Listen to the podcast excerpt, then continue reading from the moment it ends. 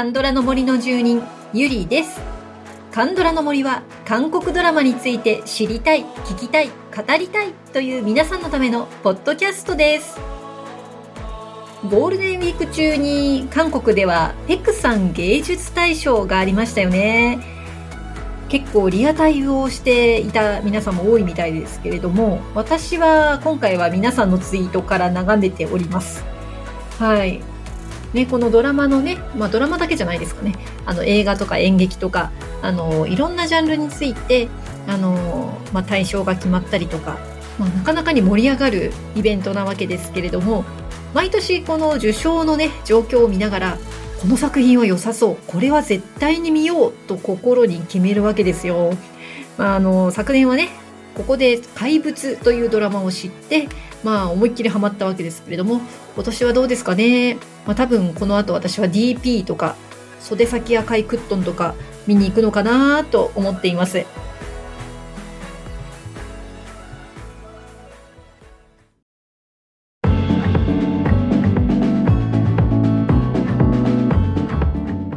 はい、えー今日の特集ですけれども、韓国ドラマに登場する悪役が魅力的な俳優さんについて教えてくださいというアンケートでした。これはね、あの、リスナーのハッカーメさんからのリクエストだったんですよね。これね、私もぜひやりたかったんですよ。前からね、このカンドラを見るとどうしても悪役に惹かれてしまうという性質がありまして、私。本当にあの悪役がお上手な方に俳優さんにすごく惹かれるんですよね。なので、もうどんな人集まってくるかなとワクワクでした。さあ、早速ご紹介していきましょう。えっ、とですね、今回はアンケートをね、あの、回答を、アンケートの回答を送ってくださった順にご紹介していきます。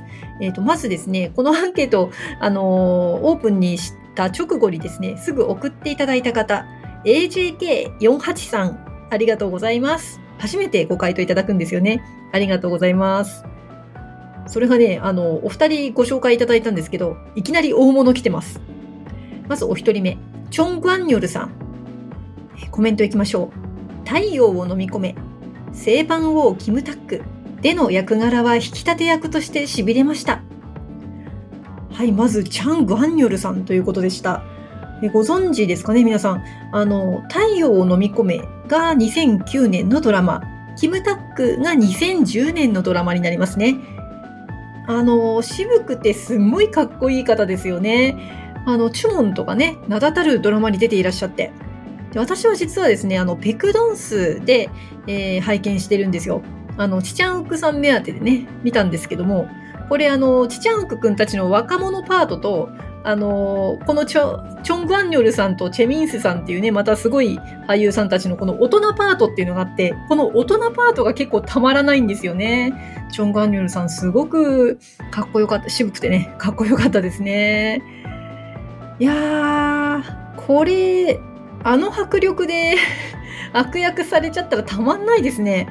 これはぜひ見てみたいなと思いました。チャン・グアンニョルさんでした。で、もう一人ね、えー AJK48 さんご紹介いただいてるんですけれども、イ・ギョンヨンさん。いやー、来ましたよ。さあ、コメントいきましょう。こんな親父になってみたいと思いきや、プライベートでも悪役みたいでぶっ飛んでます。ありがとうございます。ちょっとね、なんかいろいろあったらしいですよね。詳しくは私も存じ上げないんですけど、それでもまあ俳優さんとしてはね、魅力的で、私すっごく大好きな俳優さんです。あの、ミセンとかね、秘密の森とか。でまた、ミセンはね、特に印象が深くて、悪役というかまあ、あの、いい役ではないんですけれども、それでもその、イソンミンさん演じるオ課長が若手社員の時のエピソードで、あの、この方いい課長さんなんですよね。この時はまだいい人で。まあ、あの、そのいいシーンっていうのが結構心に残っていて、あ、なんでこのままいい人でいなかったんだろうというね。まあ、それだけその、うん、重厚な悪役というか、まあ、この方がおられますとね、ドラマがすごく重みが増すというかね、あの、非常に素晴らしい俳優さんですよね。イ・ギョンヨンさん。いや、もうこの方は絶対にご紹介したかった方です。AJK48 さん、ありがとうございました。さあ、えー次の方行きましょう。ロブコさんです。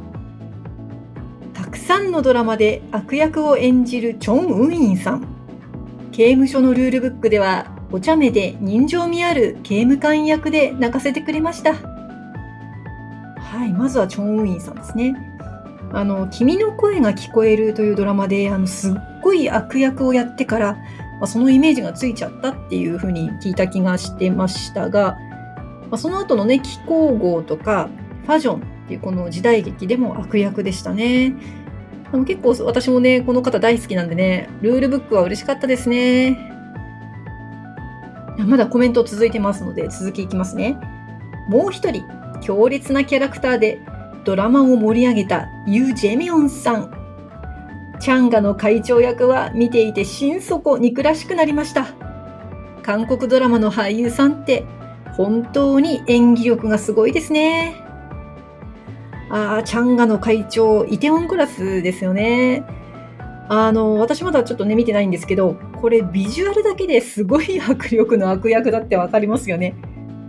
あの、秘密の森でもね、すごく冷徹な姿を見せたユジェミョンさんですけれども、別のドラマではね、またコミカルだったりして、本当に目が離せない俳優さんですよね。はい、チョン・ウィンさんとユジェミョンさんでした。はい、えー、次の方ご紹介しましょう。カオルン V さん。スタートアップのあの優しいハルモニが調査官苦行医ではめっちゃ怖い役をしてたキム・ヘスクさん。そしてイ・ジュンギの無法弁護士で独裁的な裁判官やっていたイ・ヘヨンさん。はい、キム・ヘスクさんとイ・ヘヨンさんですね。まず、キム・ヘスクさん。あの、賢い私生活のね、ジョンウォンのオンマですよね。あんなに優しそうなのに、苦行医では怖いんですね。幅広いなそしてイ・ヘヨンさん。あんまりドラマには多く出てらっしゃらないようなんですけど、ミュージカルの方なんですね。この方も。ちょっとあのビジュアル拝見しましたけど、なかなかキリッとしていて迫力ありますね。はい、キム・ヘスクさん、イ・ヘヨンさんでした。はい、さあ、お次は、この、今回のアンケートのテーマの発案者でいらっしゃるハッカーメさんです。いっぱいご紹介してくださいますよ。イ・ウォンジョンさん。善悪半々でお目にかかっているかもしれません。一番印象的なのは、ペクドンスのピョンジョパンソ。これはあの、ピョンジョパンソというのは、軍務大臣とかに当たるんですかね、これ。そういう役職のお名前ですけれども地を這うような低い声で怨恨込めて発するペクドンスというセリフがいつまでも忘れられません。そう声がいいんです。ちなみににこやかな役の作品で見せてくれた笑った時の大きな口がとっても素敵でした。はい、イ・ウォンジョンさんね、あのー、気候号で言うと特マンというね、とてもいい役なんですけれども、このペクドンスはね、そうでしたね、悪役でした。イ・ウォンジョンさんってお名前は皆さんご存知ない方もいらっしゃるかもしれませんけど、調べればね、ああ、この方ってお分かりになると思います。さあ、まだまだいらっしゃいます。続きのコメントいきますね。キム・チャンワンさん。このお方、現代劇ではいい人100%ではないけど、適当でまあまあ気のいい役柄で拝見することも多いのですが、時代劇で見せる心がないような座った目に背筋が凍ります。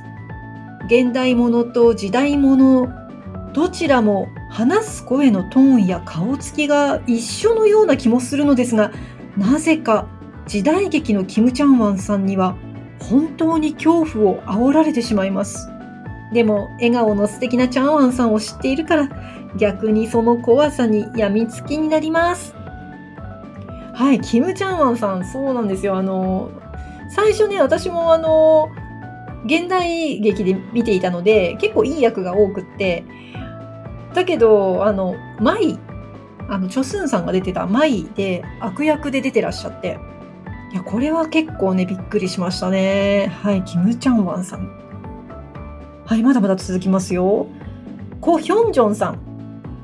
この方が出ている作品は、尊読女王しか見たことがなく、悪役を多く演じられている女優さんなのかわからないのですが、このドラマのヒョンジョンさんには本当に衝撃を受けました。ヒョンジョンさんが演じたミシル。権力への執着政治を達観し周りが太刀打ちできないほどの賢さを備えていて要所要所で見せるしたたかな表情の演技が秀逸で敵役なのに麗しく気高くそして悲しい。ミシルのシーンで流れる音楽がまた良くてそれを求めてサントラを購入したほどですああ、尊読女王ですか。またこれもね、有名な歴史ドラマですよね。この方、女王の教室でも主役だったそうですね。あやっぱりなんか、そういったこの悪役なんだけれども、こう悪く見える役なんだけれども、凛々しいとかね、気高いっていう。これは一つ、すごく魅力的なポイントですよね。はい、まだまだ続きます。ハッカーベさんすごいですね。やっぱりたくさん出してきましたね。さあ次行きましょう。チョン・ムンソンさん。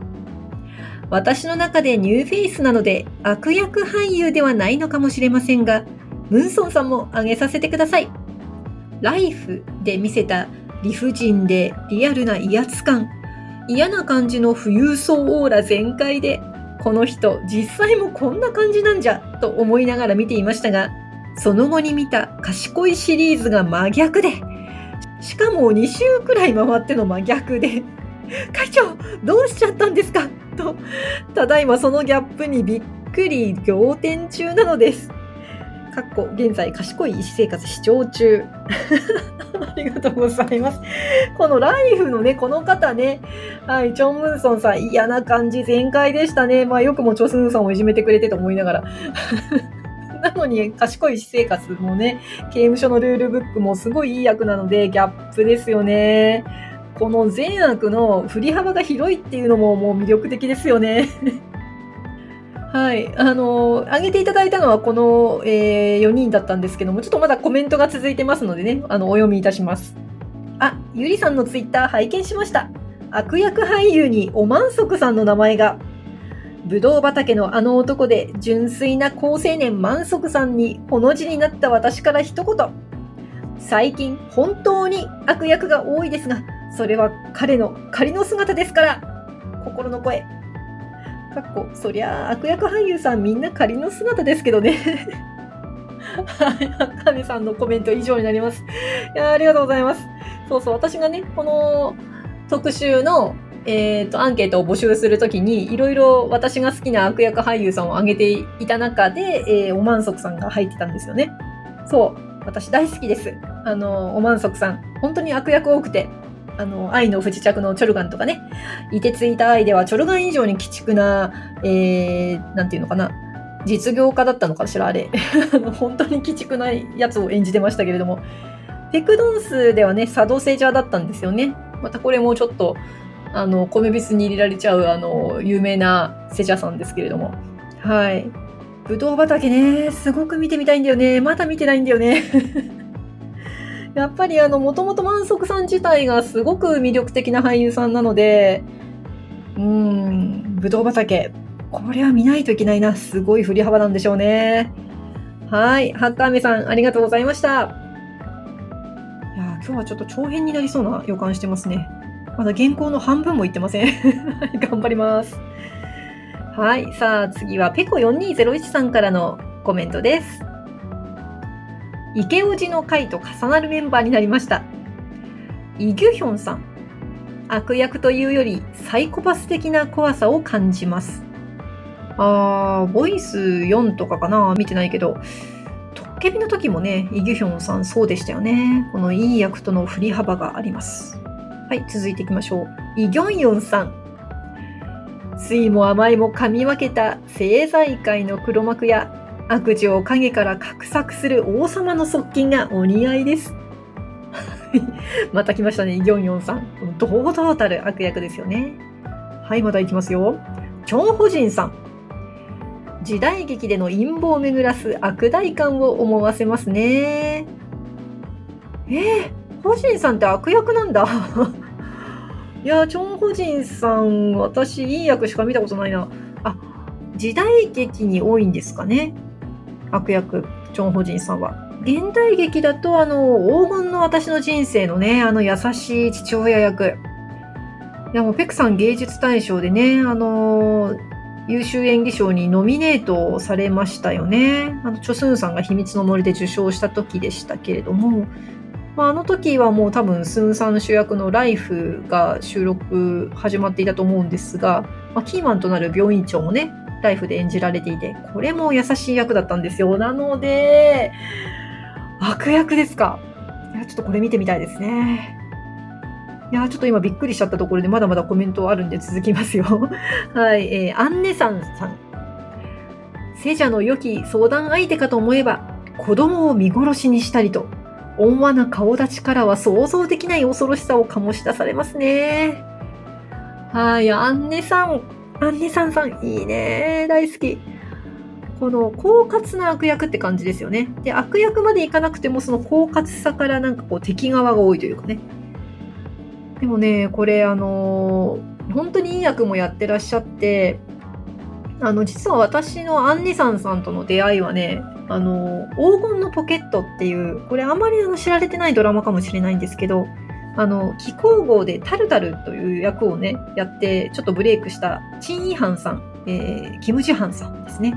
この方主演で、アンネさんさんはそこであの、マンドゥー、餃子ね、マンドゥーを作るお父さん役だったんですよ。これまたすごくいい役だったんですよね。それがお初だったもんですから、もうその後ですね、実はそれ以上に優しい役に出会ったことがないんですよ。初めての出会いが一番優しい役だったっていうアンネさんさんですね。はい、まだまだ続きます。ペコ4201さんのご紹介です。チョソンハさん。インテリ悪役にぴったりの方ですね。そうですね。本当ですよ。もう定番ですよね。時代劇でも、現代劇でも、まあ悪役の多いこと。あの、圧巻の悪役はね、さっきもちょっと出しましたけど、ファジョンっていう時代劇。これがね、痺れるかっこいい悪役でしたよ。で、実はあの、アンネさんさんと一緒で私ね、初めて会った役、やっぱりいい役で、あの、ハジオンさん主演のファンジニ。これも時代劇ですけれども、あの、いい役でしたよ。その時はね、私全然チョソンハさんに注目していなかったので、知らなかったんです。なので、今年もう6月目なので、もう一回見直す予定です。はい、えー、そしてペコ4201さんがご紹介する最後の方は、ユジェミョンさんです。善良な弁護士から政財界を揺るがす策謀に身を染めていく検事総長まで幅広い役をこなす方です。悪役の時の凄みは底知れませんね。はい、また出てきましたよ、ユジェミョンさん。そうそう、コミカルなのもね、いいですけど、また悪役見てみたいですね。はい、ペコ4201さん、ありがとうございました。さあ、えー、お次の方行きましょう。次はですね、ようこさんからいただきました。新孫六さん。パッと思いついたのは、星から来たあなたのイジェギョン役。あれはサイコパスで怖くてちょっとトラウマになりました。ああ、新孫六さん来ましたね。いや、あれは怖かったよ。もう、まさに魔王だよね。あの、ちょっと調べましたら、そこからやっぱり悪役が増えたらしいですね。あの、皇后の品格でもね、あの、皇帝役でしたけれど、まあ悪いところが怖くてよかったですよ。あの、本当に有名なミュージカル俳優さんで、すごく低音ボイスがね、いい声してますよね。あの、私この方に出会ったのは、あの、映画の密偵だったんですけど、この方のこの、星から来たあなたの、あの、悪魔みたいなね、あの、役とか知ってたら、あの、映画の見方変わったのになってちょっと思いました。いや、やられたって感じの新孫六さんです。はい、えー、ようこさんの続きいきますよ。キム・ビョンチョルさん。彼は外せません。トッケビのパクチュンホンにしても、シーシュポスのシグマにしても、もう最高すぎます。いやー、ピョンチョルさん素晴らしいですよね。あの、得体の知れない気持ち悪さを演じるのはピカイチ。うん、本当にね、この方いい声していらっしゃって、でそれでまあ品があったりするから面白いんですよね。もう悪役好きの私としてはもう大好きすぎて、うん、あの、パクチュンホンにしてもね、シグマにしてもね、両方ボット作っちゃいましたしね。ちなみに今ですね、あの、ペガサスマーケット見てます。このね、キム・ビョンチョルさんが主役の、あの、本当にドタバタなコメディなんですけれども、いや、すっごい面白いですよ。もう、ビョンチョルさん最高です。はい、えー、ようこさんが紹介する最後の方行きましょう。イ・ドンウク氏。ちょっとジャンルが違うと思いますが、他人は地獄だのソ・ムンジョは最高に綺麗で怖いです。主役をやっているうちは難しいだろうけど、また違う悪役を見たいんですよね。いい味出すと思います。はい、ありがとうございました。いやー、怖くて見れないやつですよね。あの、他人は地獄だって はい、あの、悪役はね、絶対似合ってると思います。あの、ドンクさんね、今すごく乗ってるので、いろいろチャレンジしてほしいですよね。ほんといろんな姿が見てみたいです。はい、ようこさんありがとうございました。はい、えー、じゃあ次の方行きましょう。ネトフリ主婦さん、ありがとうございます。オムギジュンさん一択です。被告人のチャーミノ、ペントハウスのチュ・ダンテなど、サイコパス感のある悪役をやらせたら、右に出るものはなしです。ドラマの他にもミュージカルでもご活躍されているようなので、いつか感激するのが夢です。はい、ありがとうございます。そうなんだ。オムギジュンさんって悪役が多いんですね。知らなかったです、私。あの、私がオムギジュンさんをドラマで拝見したのは、あの、ロボットじゃないですね。あの、ユスンホさん主演で、えっ、ー、と、オムギジュンさんはその時にはそのロボットを作る博士だったんですけど、これがね、本当にコメディで楽しかったですね。あの、ミュージカルのね、あの俳優さんでいらっしゃって、私はあの CD で、あの、ウェルテルの、あの、まあ、チョスンさん目当てで買った CD の中にオムギジュンさんバージョンも入っていて、これがまたね、あの、甘いストーリーのウェルテルですから、もう優しい声。オムギジュンさんの当たり役って言われてるらしいんですよね。うん、本当にあの、私のイメージではオムギジュンさんって優しいイメージなんですけど、でも最高やるんですね。まだペントハウスとかも見てないんで、これはちょっと見ないとね。いやー、ネトフリッシュさん、ありがとうございます。はい、さあ、次の方行きましょう。ともりんさん。チョン・ホジンさん。最初にお見かけ、過去記憶したのがドクター・イホージンだったし、雲が描いた月明かり、隠したる、それからチョン・インソンの映画、卑劣な街でも悪役だったので、他の作品で素敵な役をやっても信じられないんです。でも、スノ・ホジンさん、すごい人のようですね。これ書くために検索したら、凝り性のようで、日曜大工が好きで、本まで出すほどに。これからは悪役も良い役も見直してみてしまいそう。はい、ともりさんありがとうございます。また来ましたね、チョンホジンさん。相当悪い役やってますね。ねともりさんは私と真逆なんだね。あの、悪役から入っているというチョンホジンさんですね。ねえもうともりさんぜひ、あの、黄金の私の人生見てほしいな。あの、長いドラマですけど、優しいチョンホジンさんだらけですよ。うん、最後絶対チョン・ホジンさんに泣かされます。あとはね、あの、最近だと怪物ね、あの、まあ、ちょっと怪しいところ見せますけど、あの、基本いいからですよね、チョン・ホジンさん。いやー、ありがとうございます。さあ、次の方行きましょう。ハニカムミツバチさんです。キム・ヨンミンさん。言わずと知れた愛の不時着での耳野郎ですよ。彼の出ている作品をたくさん見ているわけではないのですが、耳野郎の後に見たマイディアミスターの社長役、夫婦の世界での役と、たまたま見たドラマでの彼が立て続けに下水役で、もう4民衆を見たら悪いやつ、認定です。なるほど。はい、ありがとうございます。私もね、耳野郎からのマイディアの社長だったので、なかなかにこの触れっぷりにびっくりしましたね、ヨンミンさん。いや、下水役もエモい役もどっちも魅力的ですね。さあ、ハニカムミツバチさんのまだまだ続きますよ。キム・ビョンチョルさん。また来た。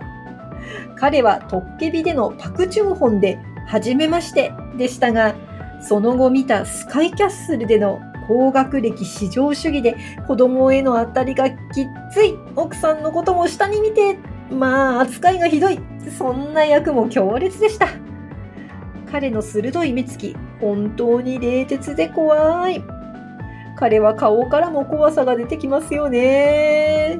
はい、ということでまた来たビョンチョルさん。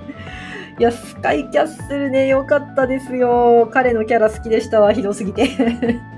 このひどいね、ビョンチョルさんに対抗するように、あの、ユンセヤさんがね、あの、妻役のユンセヤさんが挑んでいくところが最高でしたね。はい。そして、えー、ハニカムミツバチさんが最後にご紹介するのは、ユ・ヨンソクさん。ヨンソク氏。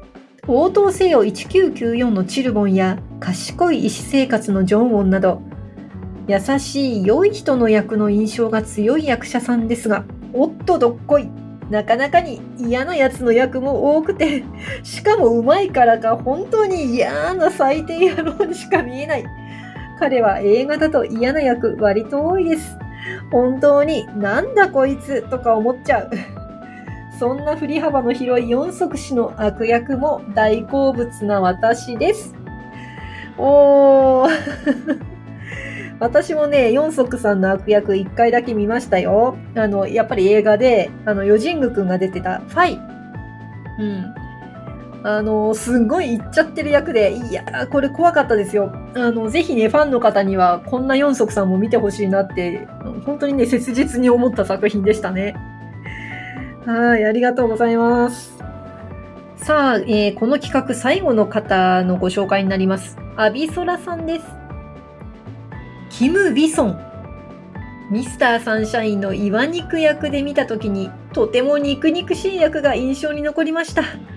それからしばらくは何度かお見かけするたびに良い人を演じていても、実は裏では悪いやつではと思ってしまうくらいでした。キム・ウィソンさんの目が本当に魅力的で好きなんですよね。悪役の時はあの目だけでこちらを不穏な気持ちにさせるし、良い人の役の時は本当に優しそうな目になります。はい、ありがとうございました。最後に来たのがキム・ウィソンさんでしたね。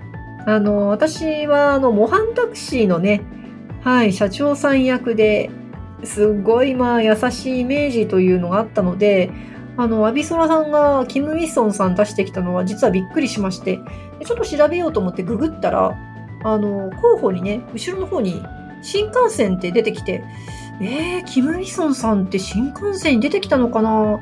あの車掌さんとかかな？誰だろうと思って、見てみたら、実はあの肉肉しいあの人間のエゴ丸出しの会社役員だったんですよね。いや、全く気づかなかったです。あの、並べてみてもまだ信じられないくらい、あの、新幹線で出て,、ね、出てきた姿と、あの、模範タクシーで出てきた姿が違くって、これはね、びっくりしましたね。いや、アビソラさんのおかげです。あの、すごい発見しちゃったと思ってる。キム・ウィソンさん、すごい俳優さんですね。はい、あの、皆さんたくさんの方のね、ご紹介ありがとうございました。もう超ワクワクしながら喋ってました、私。いや、幸せですね。あとね、あの、出てこなかった方で、私がちょっと推しの人をね、推しの悪役俳優さん2人いるのでちょっとご紹介したいんですけど、まずお一人目、ホソンテさん。あの、怪物でね、出てきた、あの、イチャンジンですけれども、なんかね、その悪役なのに憎めないんだよね、この方。どうしても憎めない。なぜなんでしょうかね。で、また、あの、ホソンテさんご自身のインスタグラムもすごく楽しくって、なんか猫出てきたり、あの女子高生のコスプレで、ね、なんか出てきたりとかね。本当にお茶目なホソンテさん大好きです。で、あともう一人、これは女優さんですね。チャン・ヨンナムさん。もうね、振り切った役をやらせたらピカイチですよ。あの、有名なところはね、あの、王になった男のテビママ。まあ、あの、テビママっていうのはもう悪役が定番なんですけれども、あの、その中でも彼女の振り切れっぷりはすごかったんですよ、もう。あのちなみにね、同じテンションで、コンユさん主演のあの映画のね、あなたの初恋探しますにもね、神尾出演で出てるんですけど、コンユ、あの、コンユさん思いっきりぶたれてましたよね。あの、テビママのね、あの、ネイヨンっていうあの迫力あるセリフがね、うん、あの、王になった男ではたくさん聞けるんですよね。で、その後、私、あの、太陽を抱く月を見たんですよ。いや、あ、あのー、チャンヨンナムさん悪役じゃないって思ったら やっぱり最後はこの方あのネニョンって叫んでいて 結局やっぱり振り切ったキャラだったという。ね、あの映画の祖母でも出てきたんですけどこの時はちょっとあんまり振り切れてないキャラだったんであなんかヨンナムさんのもっと振り切れっぷりが見たかったなあの博士がいっぱい書き回してくれるんだろうなと思っていたのでちょっと残念でしたね。はい。ということで、えー、今日は悪役をやらせたらピカイチの あの素敵な俳優さん特集ということになりました。はい。ということで最後にですね、Spotify の Music Plus トークのバージョンでお聴きいただいている方には、今回はですね、OST、えー、トッケビから紹介したいと思います。今回ね、あの、キム・ビョンチョルさんが結構多かったんでね、やっぱりパク・チュンホンという悪役、すごく印象的だったですよね、皆さん。で私ものすごくパクチュンホン大好きなので あのちょっとこのトッケビから不穏な曲の OST を紹介したくって選びました、えー、最初のイントロだけなんですけどね不穏な部分ってはい、えー、トッケビの OST から Who are you?